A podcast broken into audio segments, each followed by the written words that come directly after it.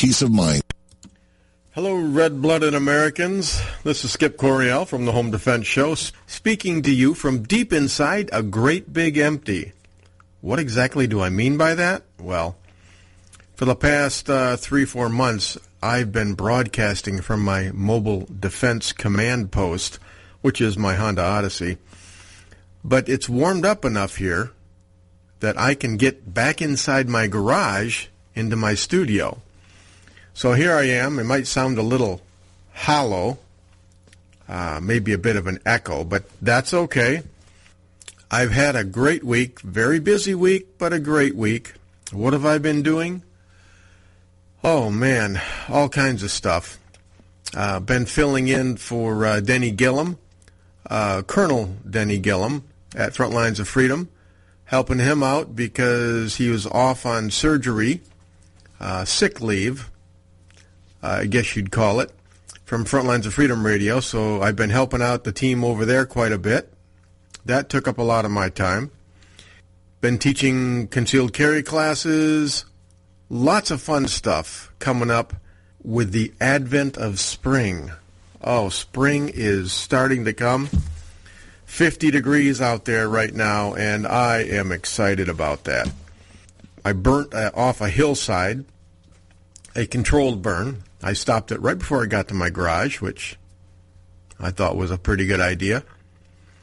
So I smell like leaf and grass smoke, but that's okay. But I also smell like sulfur, if you can figure that one out. I love the smell of gopher gas in the morning. I started out the winter. Back in November, I had 16 chickens. 14 hens and two roosters. And quite frankly, that was twice the number of roosters that I needed. But now I'm down to four hens and one rooster. It finally occurred to me I need to put my trail camera out there in front of the chicken coop and find out what is what is happening to my chickens. And boy, night before last, I had about 49 videos of possums going in and out of my chicken coop. And boy, these suckers were, were huge. They were like, uh, you know, nuclear radiation mutated possums. They were big. So I thought, you know what? I, am gonna I'm gonna get these guys. So I went ahead and I uh, staked it out last night. I was on stand from like 8 p.m. to about 11:30 p.m froze my butt off, but I did not see a single possum the whole time I was out there. You know, I I was asking around. People said, "Oh, yeah, possum. They're really stupid. You don't have to play the wind. You, you know, just sit there and wait for them to come up and shine the light on them. They'll roll over, play dead, and then you shoot them." Well, apparently, I have a special breed of possum. They know when I'm there. So today I thought, you know what? Let's try something different. So I went ahead and I got about uh, 14 or so gopher gas bombs from the local hardware store. And I found all of the burrows that they have on the side of the hill there. The opossum apparently will not dig its own burrow, but two years ago, I gassed out about a dozen groundhogs and they opened up all those burrows. So I noticed that there were every place there was a hole, I just dropped in a a gopher gas bomb and buried it back up. And then last night, when I reviewed the videotape, I only had one possum left, at least one that went, you know, into my coop. So I went out and found a few more holes, uh, burrows that I hadn't gotten before. So I gassed them and then I'll run the trail cam again tonight just to see what's left out there. I did see a fox last night when I was out on stand, but he saw me first. Fox are pretty uh, pretty stealthy, but I found that burrow and I think I got rid of those two. How'd I do it? Well, I just reasoned with him. I just talked to him. Uh, I'm very charismatic that way, and I persuaded him to move to a, a different location. What else is going on with me? Oh, tonight I am speaking at an emergency preparedness seminar or forum. Myself and another author will be speaking. I will be talking about home security during the great apocalypse and also about the different types of apocalypse, uh, you know, nuclear war, uh, pandemic, economic collapse, EMP attack, you name it, all the fun stuff. I'll be talking about that and teaching people how to prepare. I'll uh, report on that next week, but I'll also I'll have my books there and I'll be signing books and things like that. So that'll be fun. I'll probably meet some very interesting people. Okay, what are we going to do now? Let's do our usual and let's go to let's start out at Drudge and then see what happens here. Ah, here's one. Oh gosh. Chicago teen apparently gang raped on Facebook Live. That's disgusting. A 15 year old Chicago girl was apparently sexually assaulted by five or six men or boys. You can't tell. Men or boys probably boy men. Any man that would rape a 15 year old girl is not a man. And none of the roughly 40 people who watched the live video reported the attack to the police. That's because they're stinking perverts. That's why they were watching. My God. You know, people like that, I think we should just kill them. I, I really do. Uh, rape, a, gang rape a 14 year old girl and then flaunt it to the world. That is the height of sickness. You know, should be the, the death penalty for people like that. And, and if that offends your delicate sensibilities, then there's something wrong with you. Police only learned of the attack when the girl's mother approached Police Superintendent Eddie Johnson late Monday afternoon. And then he put some detectives on that. Ah, good news. They recovered the girl, and she's reunited with her parents now. Boy. This is the second time in months that the department has investigated an apparent attack that was streamed live on Facebook. In January, four people were arrested after a cell phone footage showed them allegedly taunting and beating a mentally disabled man. I remember that. And that is why I don't go to Chicago. Ah, man. That is so disgusting. Ah, let's find something happy here. BearingArms.com. Knife-wielding suspect learns armed people are a lot harder to attack. I have a feeling this was going to end well. A Bellingham, Washington officer was barely out of his vehicle when he was forced to bring down the suspect in a stabbing just a few minutes before at almost bad breath range. Whoa. The suspect in the stabbing, who was fatally shot by a Bellingham police officer, was identified Thursday as Manuel Gonzalez, age 28. I bet you a million bucks he's an illegal alien. Boy, if he is, we send him back. Police said that Gonzalez stabbed and wounded a 20-year-old man in the neck during an altercation in the 100 block of East Holly Street on Sunday and then fled on foot. Ah, boy, I bet that 20 year old man wishes he could do it differently. You do not stand and fight someone with a knife. You take off running. If you're 20 years old, oh man, make him chase you down. You know what you do. Even an old man like me, I can survive a stabbing attack in a parking lot like that. You run to the nearest car, preferably not a Yugo, and you just run around the car. Make him chase you around the car. The, the big downside of a knife is it's close quarters combat. It's a proximity based weapon. He's he's got to be able to grab you and touch you before he can stab you to death. Make him chase you around that car all day long, and while he's chasing, you scream bloody murder. You, can even take out your cell phone and dial 911 while they're chasing you around that car. You know, it'd be better to get a uh, maybe a, a suburban or something. Uh, give you a little more room for error. But that's how that's how I'd handle that, especially in a parking lot. Not a problem. All right. Oh, there's a. Police said that Officer Jeremiah Leland came to the scene and ordered Gonzalez to drop his knife. Actually, I watched the video. He he told him he dro- told him to drop his knife three times, and this idiot just kept advancing fast. Um, police said Gonzalez failed to drop the knife and advanced toward Leland, prompting Leland to shoot him. Um, I I counted five gunshots. Uh, Gonzalez was pronounced dead at the scene. I man, he uh, he bled to death from a gunshot wound to the neck. He went down, and he went down hard. So that was a happy ending. Really good news there. Bad guy died. The victim lived. Cop, he'll he'll work through it. That's what therapy's for. And he's a hero in my in my mind.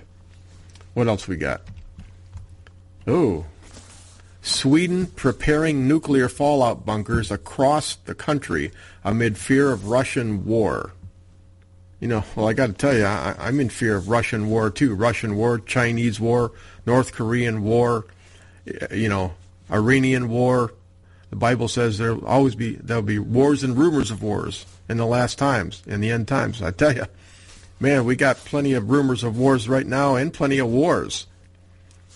Sweden, they're typically they're they're a pacifist country. The Swedish Civil Contingencies Agency has reportedly been ordered to carry out a review this year of bunkers the coming weeks as the Scandinavian country also reintroduces military service. Sweden is introducing the draft. Wow, I didn't even know they knew how to fight in Sweden. Thought they were like related to the French or something. A system of 65,000 bunkers was established in the Cold War to protect the population from, nucle- from nuclear war with the Soviet Union. So, so basically, uh, they're all going to go underground, you know, like like my possums have, have done. Wow. But with fears growing over threat posed by Vladimir Putin and his resurgent Russia, they are being reviewed to make sure they are ready. Well, yeah, I get those. It's a good idea. You know, America does not have much of a civil defense system. I mean, hardly hardly anything really. Uh, if you want a bunker, you got to build your own. You know, if I had more money, I'd be building my own bunker right now. I wish I did. Man, I could build a really nice underground bunker. I'd put in all kinds of stuff. I'd put in a shooting range, indoor shooting range. Wouldn't that be great? Swimming pool, tennis courts. Oh man, uh, a big theater. I'd stock it to the hilt. You know, they're, they're building those things now. You know, giant multi-million dollar underground complexes for rich people. Why is it the rich people get all the breaks? We'll see what happens. All right, folks. Well, that's about all the time we have here.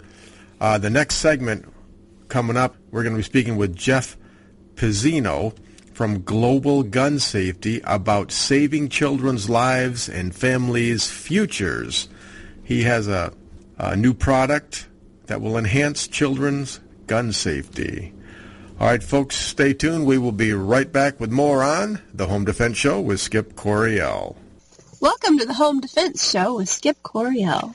This is Skip's wife, Sarah. Stay tuned for more as we discuss new ways to protect ourselves and our families. Affordable health insurance was the promise of Obamacare, but for many, the government mandate caused more problems than it solved. This is Dr. Elena George from Medicine on Call, and I want to tell you about a truly affordable alternative allowed under Obamacare, Liberty Health Share. Liberty Health Share bypasses doctor and hospital panels, giving you the freedom to choose. And with a maximum of $500 out of pocket per person and 100% coverage up to $1 million per year per occurrence, you can rest assured knowing you and your family are protected. Coverage starts as low as $107 per month and also includes dental, vision, pharmacy, and holistic care. Liberty HealthShare puts you back in charge of your health. Visit them online at libertyoncall.org.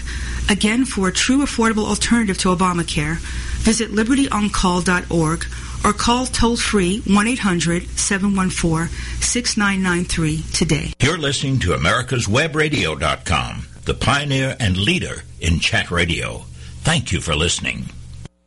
Okay, welcome back to the Home Defense Show. This is your host, Skip Coryell. We're going to spend the next 14 minutes or so. We're going to be speaking with a man named Gary Witt from Global Gun Safety, LLC. Gary, welcome to the Home Defense Show. Thank you, Skip. Uh, I'm really honored to be here. Gary, I've been looking at your website here. This is quite a website you have. It's professionally done. You've got some videos here that look really good. Uh, I am particularly interested in this because I, I have seven children myself, three of them still young enough, you know, to do some damage with firearms. I have a five-year-old girl, a seven-year-old boy, and then an 11-year-old boy as well. So this one interests me, and if, if I like this, I'll definitely be buying uh, several of these myself. So I'd like my listeners to get the benefit of this interview as well. Uh, Gary, can you start out by telling us about your product, and then we'll go on and we'll, we'll just ask some more questions. I'd be happy to, and uh, again, I'm really pleased to be able to uh, to do this. Skip, let me start out by saying that this company, Global Gun Safety, is more of a cause than a product seller. Uh, everyone involved in this company is here for one reason, and that is to save children's lives. And we've structured the company in such a way that we're able to allow other people to uh, be able to work with us to help save kids' lives.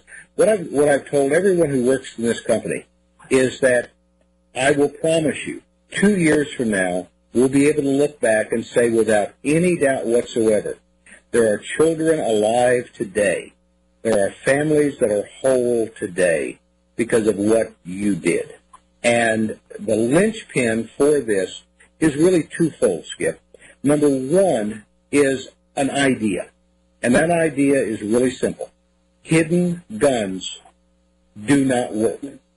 Most children who shoot themselves or who shoot other people do it because they found a hidden gun. Hidden guns are nothing more than time bombs. Second pillar that this company rests on is our product, Child Safe One. Child Safe One is a unique product that basically uses the concept of a child-proof medicine cap idea, uh, but in a much more high-tech way, uh, in order to prevent children from being able to get the product off, uh, to release the uh, trigger block. It's not a lock, it's a trigger block. In doing so, when they pick it up, an alarm also goes off. Now, this alarm is a 95 dB alarm uh, which is louder than your house smoke alarm. But and Skip, it's really funny. I wish I could show you and, the, and your your listeners the video because we've videotaped over 100 kids uh, testing this. We've never found one kid that even came close to figuring out how this works. Uh, most of them are fiddling around with the buttons on the other side. As soon as that alarm goes off, the first thing that every kid does is he looks really quick back over his shoulder see if mom is coming. and he puts the gun down and he runs like heck. No, mom, I, I wasn't touching that gun.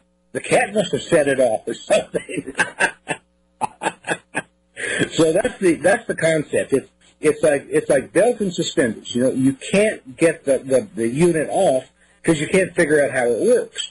But all the while that you may be trying to fiddle with that, there's this uh, smoke alarm sound that's going off in your ear, scaring you if you're a kid, but even more importantly, that sound is going through the household so mom can hear it. Now mom is coming on it. That's why we think that this is a terrific product that's going to save a whole lot of kids' lives. Hmm, Gary, I don't think I've heard of a another child safety product that does that. I mean, usually they'll just lock up the gun um, from unauthorized use. But I mean, there are some large gun safes that will do that after so many incorrect entries. But I don't think I've heard uh-huh. of anything like this. No, we we haven't found anything like this too, and, and obviously we keep up with it. Uh, another real advantage of this, kid, let me say this to everybody that's listening. No matter what you do, we support you. As long as you don't leave an unprotected gun laying around someplace, even if it's hidden, you know, it's still a time bomb. Do something. It doesn't matter what. You know, put it in a gun safe, put it in a desktop gun safe, whatever. But do something because your child is in danger. The other real advantage we think for this product is that it is portable. if you have it, let's say in a, a little uh, one gun safe on your by your bedside or something like that, that's great as long as you're in the bedroom. But if Right. somebody's breaking into your house and you're in the kitchen, you know, you can't say, "Hey, listen, could you wait a minute while I go get my gun?" Yeah. you know, so you can haul this thing around any place you want to, set it down. If you go away, you don't have to worry about it. You know, you go into the other room. You know, the, the kid's not going to get it off. And I'm looking at it, Gary. I've got a picture of it right here in front of me on your website. You could put this on your gun. You could put it in the in your gun case, take it to the range. You, you could have it in your console, in your your glove box. I mean, wherever. And it's like gun safe goes with you everywhere, but it's not this big honking heavy steel gun safe like so many of the others. I, I would think that people would be more apt to lock up their gun just because it's so portable and it's so light and it's so easy. Yep, I totally agree with you. And, you know, we see stories all the time of a woman, and, you know, there are a lot of women uh, who quite rightly carry a gun. They'll, they'll have it in their purse, and, you know, it'll be loaded because they need it to be loaded. You know, their toddler gets there, pulls the thing out, shoots themselves, shoots mommy through the back. There was one case where the, a, a woman and a toddler were at the grocery store. Mom wasn't looking. The toddler went into the uh, while she was in the in the uh, shopping cart. Shot her mom. This would allow women to carry in their purse, which can be an unsafe option, but with something like this, it would not be unsafe at all. It'd be, it'd be very safe. We all want children to be safe. In any family, that has to be the number one priority. There are kids. You know, a man or a woman has to be able to protect themselves and their family against intruders or any other kind of emergency that might require a gun. Now, if you have a hidden gun, let's just imagine this, because you know a lot of home break-ins happen uh, at night. You hear noise, you lay there for a couple of seconds and think, well, what is that? You finally decide, well, I better get up and get my gun. So you get up out of bed. You don't turn your light on, that's for sure. You go to your closet or wherever it is. You kind of fumble around trying to find your gun, you know. And this is assuming that you haven't put the bullet someplace else. You know, you finally get your gun. Now you're now you're ready. That's probably taken about 30 seconds. Yeah. Now, with Child Safe 1, the gun is simply laying right there on your bedstead. You have de-alarmed it with a couple of simple button pushes. So now it's not going to go off. The alarm is not going to go off when you pick it up. You hear the noise, you simply reach over. Uh, you do the, uh, the, the squeeze and the uh, Child Safe Medicine Cap idea. Your gun is ready. Literally, and you can see it on the website, your gun is ready to go within two seconds of the time you pick it up. You don't even have to get out of bed in order to shoot the bad guy. I watched the, the video that you have on uh, globalgunsafety.com.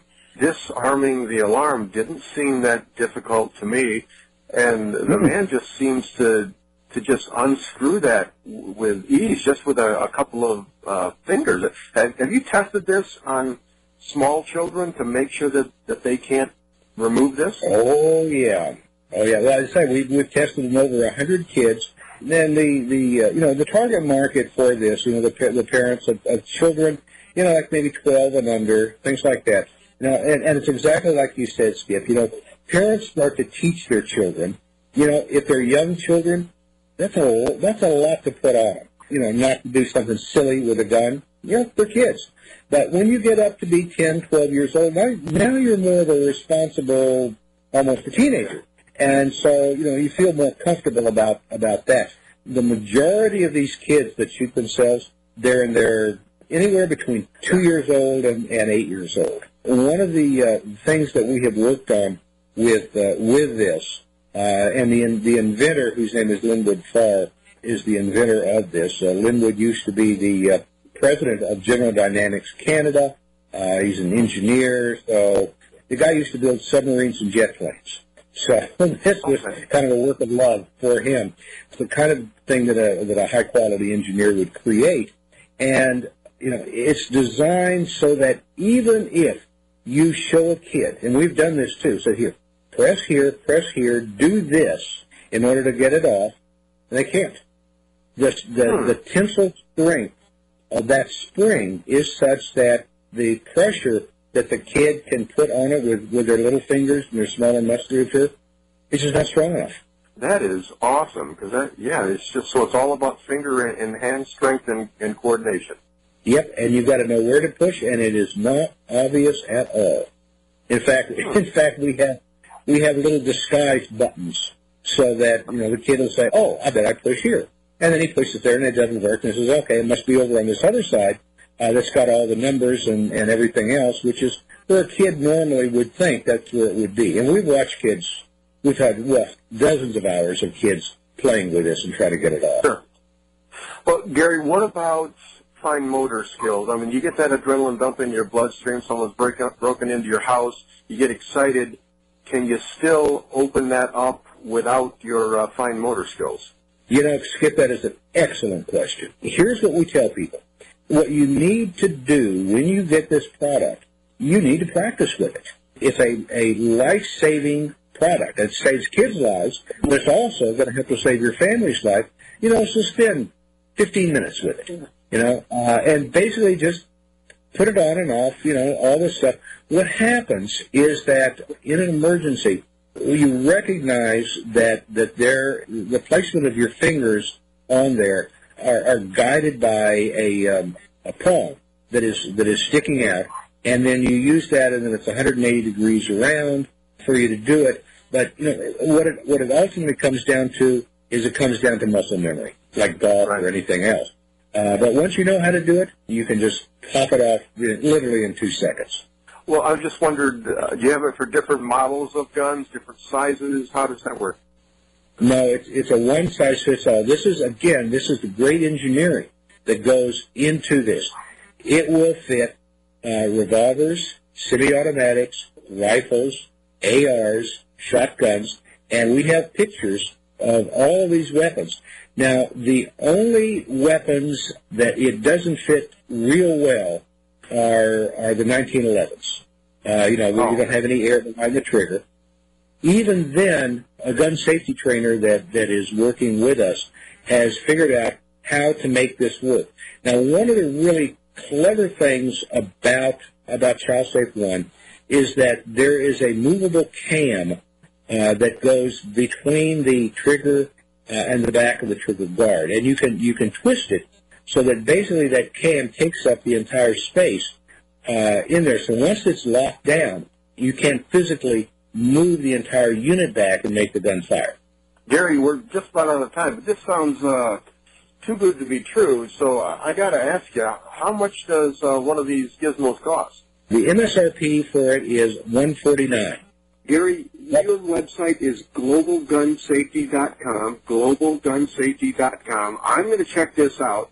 As soon as I get a hold of one of those, I'm going to review it, and I'll test it on my kids, and I'll come back on the air uh, next week or the week after, and I'll tell my listeners uh, how, how it went, and I'll certainly let you know about it as well. But, Gary, thank you very much for developing this fine safety tool, and thank you for being on the Home Defense Show.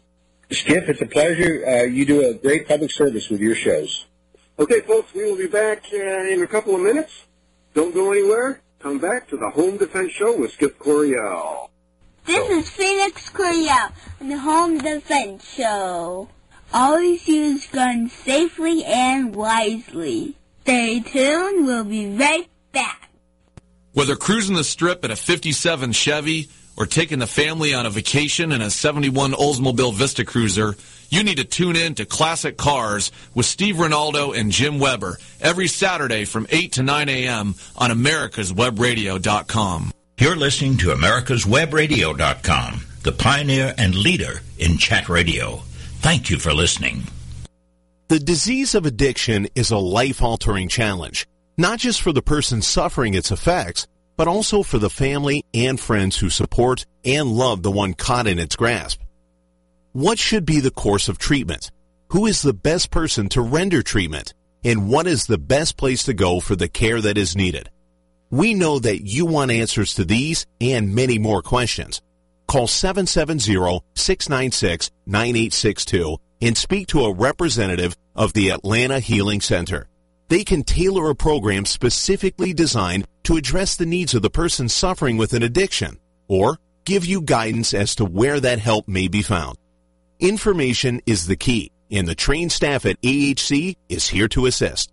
If you wish, you can also get more information on the website located at www.atlantahealingcenter.com. 45 years of experience is behind the most trusted name in auto transportation. Passport Transport, the first and finest today. That's why Passport Transport is the preferred auto transport for major auto manufacturers, concours, museums, tours, and collectors, and should be your choice from across the state to across the country. When you have the need, go to passporttransport.com and enjoy the peace of mind referenced experience will give you. Passport Transport. Okay, folks, welcome back to the Home Defense Show. This is your host, Skip Coryell, but then you already knew that, didn't you? That was a great segment on child safety, child gun safety. But I'm going to move on to something uh, a lot more serious now. I'd like to study gunfighting. Gunfighting is a skill set. It's a very complicated skill set. It's very involved. But the process of drawing a gun, firing a gun, having good marksmanship, it's just a step-by-step process like anything else. It's really no different than making uh, a clay pot or brushing your teeth. All work is a process. It's a step-by-step process that you undertake and, and that you do. The thing is, you have to become very, very proficient at it so that you can do it without thinking. I've been studying Colonel John Boyd's OODA loop for a long time. It fascinates me, and I'm convinced that it's one of the keys in successful gunfighting. For those of you who don't know nothing, that's a quote from Escanaba in the Moonlight, by the way. If you haven't watched that show, then hey, get on your fat butt and watch it. Just go out Netflix at Amazon.com, buy it, whatever you got to do. Escanaba in the Moonlight is just awesome and incredibly funny. Um, you'll want to live by that uh, movie, I'm sure, with Jeff Daniels. But for those of you who don't know nothing, OODA Loop is an acronym, O-O-D-A. It stands for Observe, Orient, Decide, and Act. It's a theory on dis- the decision-making process. And it was developed by Colonel John Boyd, an F-86 fighter pilot in the Korean War. John Boyd noticed that the best fighter pilots had more kills primarily because of their very short decision-making process. They would be on the tail of a MiG. If the MiG quickly banked left, the F-86 pilot on its tail would, without even thinking, would just react by immediately cutting to the inside and shooting them down. So he went ahead and he studied it, and then he came up with observe, orient, decide, and act. And basically what that means is, and I'm taking this from Wikipedia, observation, the collection of data by means of the senses, so they see, orientation, the analysis and synthesis of data to form one's current mental perspective. I don't know what the hell that means. But I do know that if you're out on the street and you see someone being attacked or someone jumps out from behind a bush at you, you observe it, you see it, then you orient to the attack. You'll drop your center of gravity. Um, you'll put springs in your legs. You know, you bend your legs so that you can spring. That is just a natural tendency that your body has. And then the decision process is the determination of a course of action based on one's current mental perspective.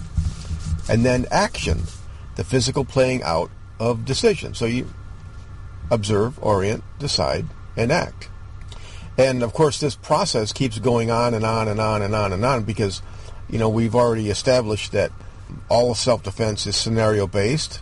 All scenarios are extremely fluid and dynamic. They change from moment to moment to moment. And so you can go through the OODA loop, decide on a course of action, then all of a sudden, the bad guy, instead of attacking, turns and runs away you have to go through that OODA loop again to decide what to do. Or maybe You decide on a course of action, and then he physically attacks you. Then you have to go through that OODA loop again and again, and it could be ending. And the key here is to stay ahead of your adversary's OODA loop. If you can do that, then the bad guy is always reacting to you instead of you reacting to the bad guy.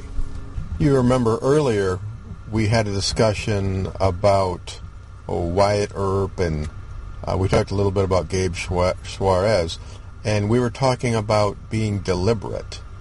You know, we talk. You know, what is more important, speed or accuracy? What I decided in my own mind was that that being deliberate is just as important.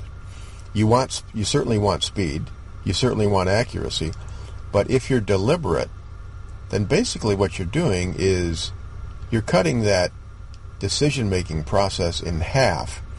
And there's a real interesting article that uh, Gabe Suarez wrote just today, and I was taking a look at it. I want to go ahead and, and read it to you right now. It's called Skipping the OO in OODA. One of the new discussions at Warrior Talk, that's his online forum, involved this incident. How two Wisconsin police officers thwarted an ambush attack. The article is a good read of the dynamics of the event. Basically, in a nutshell, a bad guy set up an ambush as a robbery attempt. I have investigated lots of robberies, and this was not a robbery in the classic sense.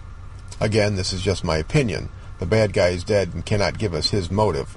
The officers moved to the side east door just as a man dressed in camouflage began to exit, armed with an M4 carbine with an optical sight and suppressor. So that's a pretty, that's a pretty badass guy. He's got, he's got military hardware. Gosh, just uh, armed uh, to the teeth here. As the armed robber started to raise his slung carbine, fully loaded with a 90-round drum magazine. The officers fired a total of 13 rounds from their sidearms in 2.6 seconds. So that's about six and a half rounds uh, apiece. So they were shooting about three and a half rounds per second, landing seven hits on their adversary and more on his weapon. So he had the he had the M4 out in front of him. So he hit either the the bad guy or the carbine that, that was in front of him. That reads like a police report, but here's what I think the reality of the event really was. The good guys made up their minds that this was going to be a shooting when they got the call. Now, in my opinion, they're probably never going to admit that because of all the protocol, the rules of engagement, and just all the politically correct garbage that's going on right now. And police are just under so much attack everything that they do is second guessed. And I really don't think police are being treated fairly in a lot of cases. Thus, the need to observe and orient was minimized to the point of having already been accomplished, leaving only the presentation of a target and the elimination of same. In 2.6 seconds, I suspect less than that, there was no, is this my suspect? Could it be someone else dressed like him with a rifle? Should I challenge him? What if it's not him? And so on and so forth. And I doubt there was a great deal of yelling to drop the gun. you got that right. I see a guy with with an M4 and he starts to raise it at me. Uh, I'm just going to go into battle mode and do my best to take him down before he kills me. Prior, there was a description, a location, and a description of events that justify shooting. The two O's are taken care of. Now it was simply a matter of visually locating him. That's a good point. They didn't have to observe because people had already told them what was going on. They didn't have to orient because they were already oriented. They were coming in battle ready to take out a bad guy who was armed to the hilt. Teaching someone how to shoot is the same as teaching them to play the piano. It is a technical exercise after all. But the artist has a passion for his art. A guy who knows how to play the piano may or may not identify as a musician. You can tell him he is, and he will think that he is, but the passion of the artist cannot be faked. He has a self-identity that the technical piano player doesn't share. That's true. I guess I'm a passionate gunfighter. Even though I've never been in an actual gunfight, I study it passionately. Uh, this is Gabe Suarez again. I recall contacting lots of presumably armed bad guys in bad areas. The moment I saw them, I had already completed the decision to kill them where they stood, if they gave the correct signal. So, rather than OODA, it was more like D waiting for the A, an understanding of things, of my rules of engagement and how I could maneuver around them and through them, of what was really going to happen during the fight during the post-shooting investigation and afterwards. This wasn't a careless approach, but rather one of knowing situationally where I was in the event and in relation to my adversary. But this is not a quantifiable aspect of things, and it cannot be written into policies. No, definitely not. It would be bad public relations, wouldn't it? You would be attacked to the hilt. You know, the, the extreme loony left knew that you were cutting out the observe and the orient. It is more a matter of how a mind processes information and when to justify action. Has that mind received enough information rather than holding out for more?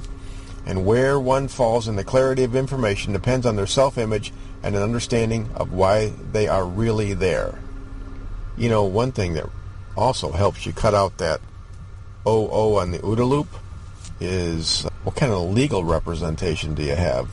That can really free up your mind so many of my students, they're so wrapped around the axle with should I shoot? Am I going to get in trouble?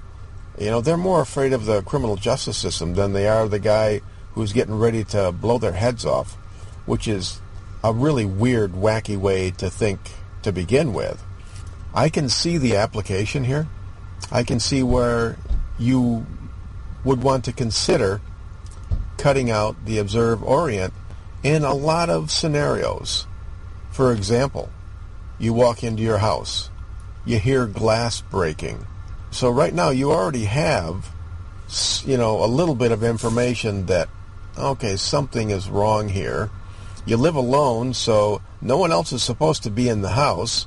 It's not your kids or anything because you have no kids. So you draw your firearm and you go, all right, someone's in my house. There's a bad guy in my house. I, I know that he's here. So in a situation like that, when someone bursts through a doorway and run down the hall towards you with a knife, the decision-making process is already half done.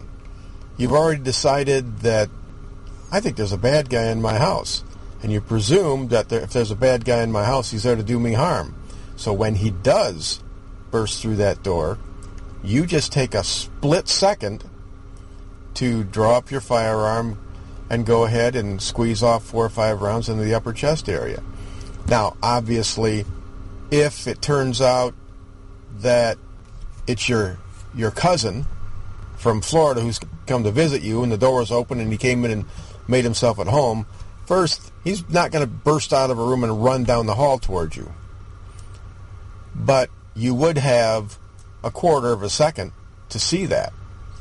So there is a manual override there. So it's not unsafe in that regards.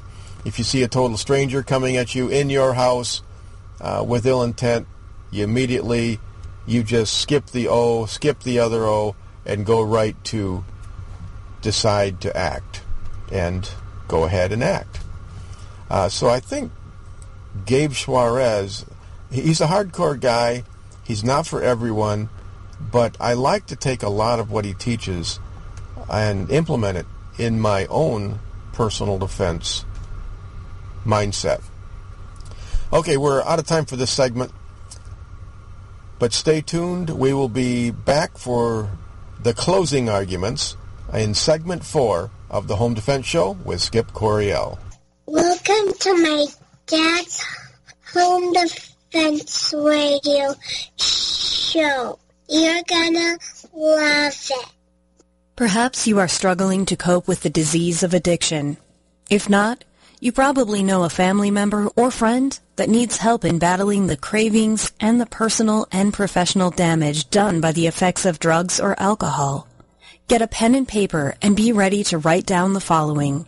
These are the issues that the trained staff at the Atlanta Healing Center address and treat every day. Their doctors and counselors with over 40 years of practice in the field of addiction can treat the suffering individual in a thoughtful, compassionate, and experienced manner and guide him or her along the path to recovery. So call 770-696-9862 and speak to a knowledgeable staff member about how you or your loved one can be helped to enjoy a better and healthier life.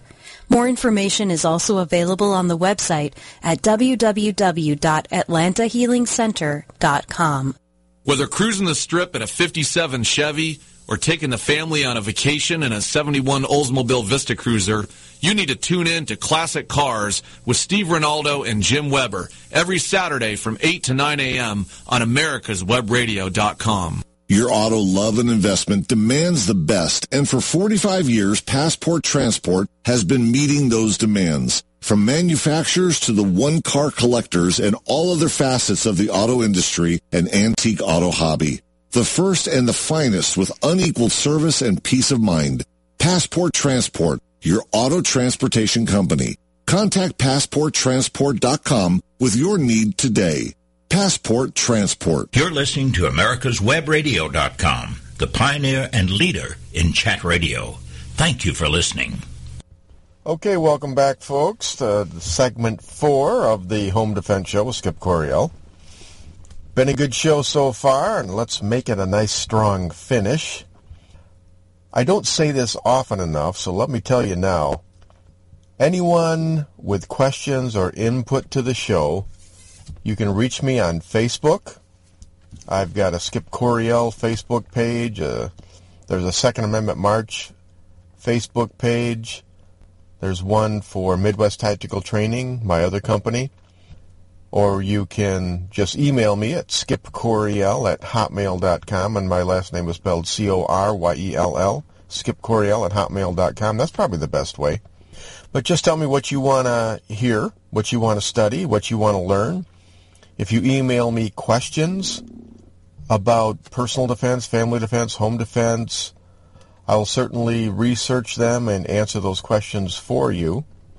Let's move on here. This segment, I want to talk about a couple of things. Uh, I'll go ahead and I'll answer a question from one of our listeners. Uh, and then after that, I want to talk about the Second Amendment March. Uh, we have an event coming up soon. First, let's get with the listener question. This is from kind of a personal nature, so we'll call him Johnny Cupcake. He wants to talk about his. He says, I was hospitalized for depression.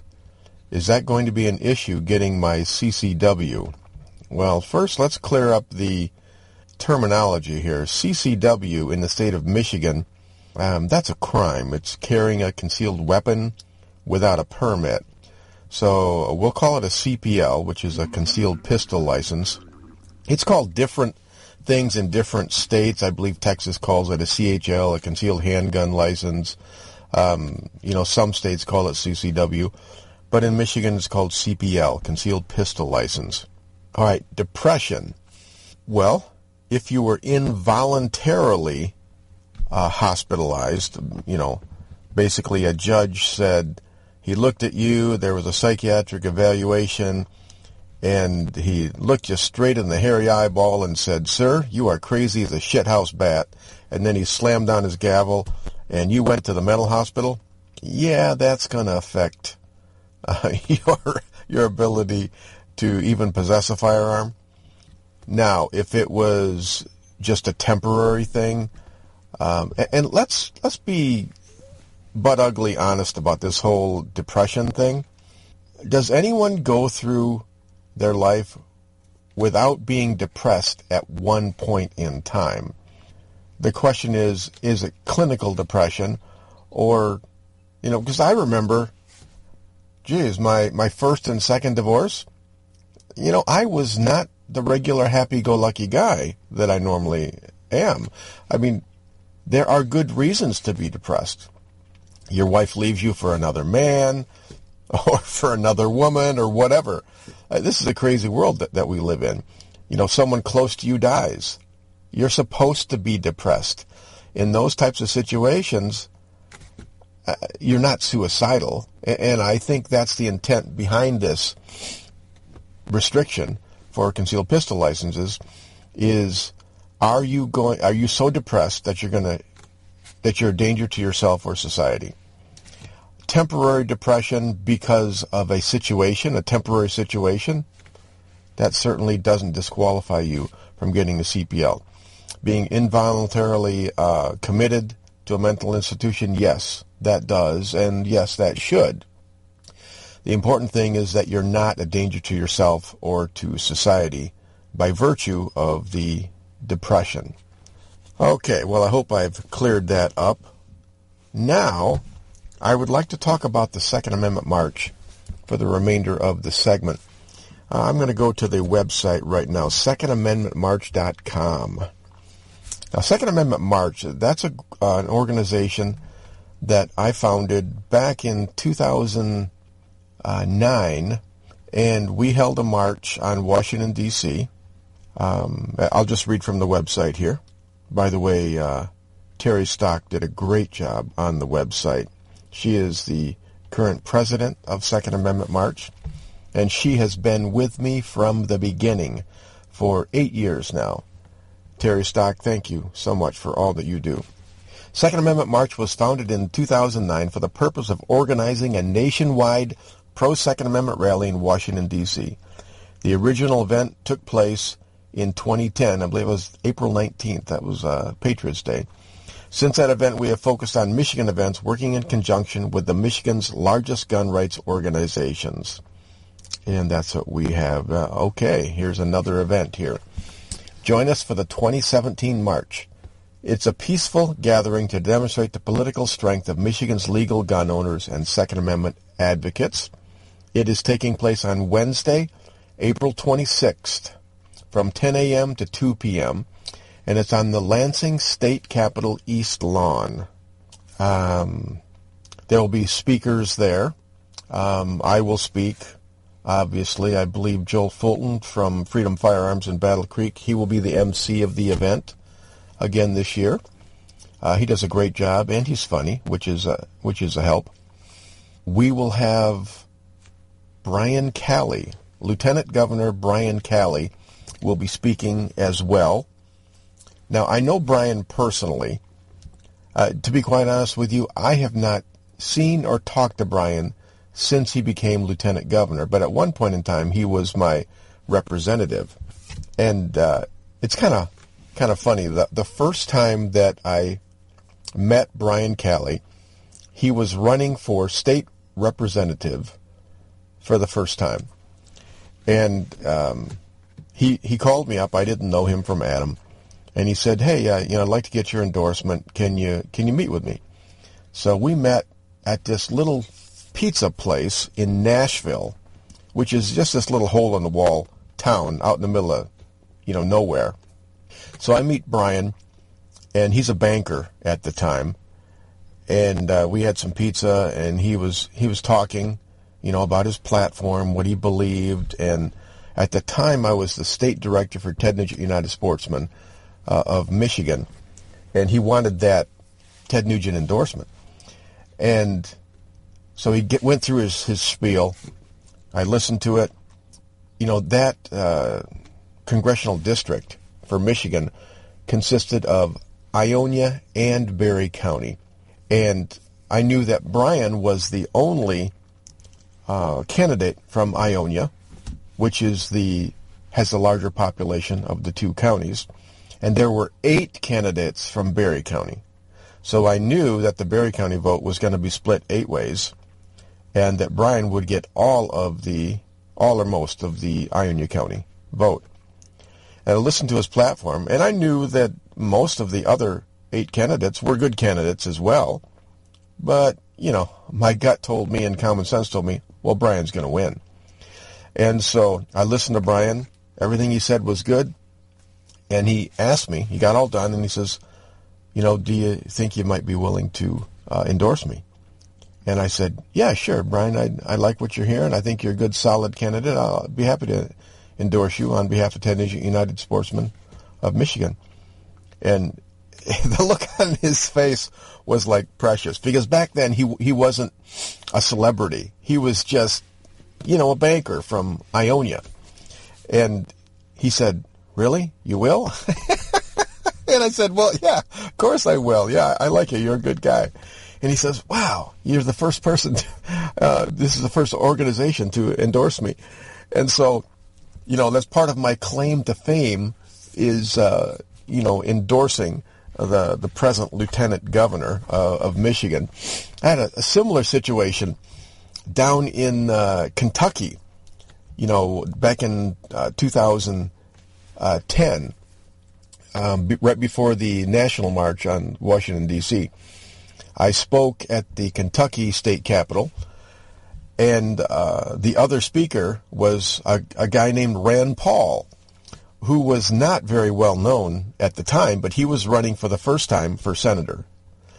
And uh, he spoke, and we talked afterwards, and he asked me for uh, the endorsement of Second Amendment March. And I said, yeah, sure.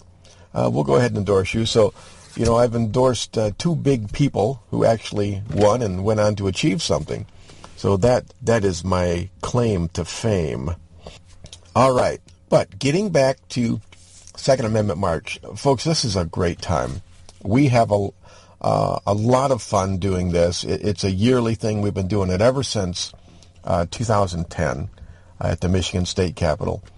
Uh, it's and I'll go there and I'll have a table set up and I'll sell my books.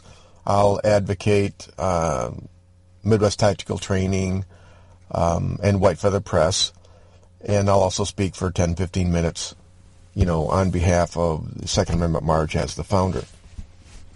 But I go there and I'll see the same people every year, and so it's kind of like a bit of a reunion. That's always fun. And, you know, peddle my books. But it's very unique time because you'll go there and there'll be anywhere from 500 to 1500 people there and the vast majority of us are armed, and we're openly armed. You'll see some really sweet guns there. You know, some nice AR-15s, AK-47s. You know, and they're they're slung on their backs or, you know, one-point sling on front. I mean, whatever. And uh, we keep a pretty good eye on it to keep everyone safe. It's just a really nice time. If you've never been involved in an open carry event, this is the best time to go to your first open carry event. Very, very safe. There's always, uh, you know, maybe half a dozen, you know, state cops there.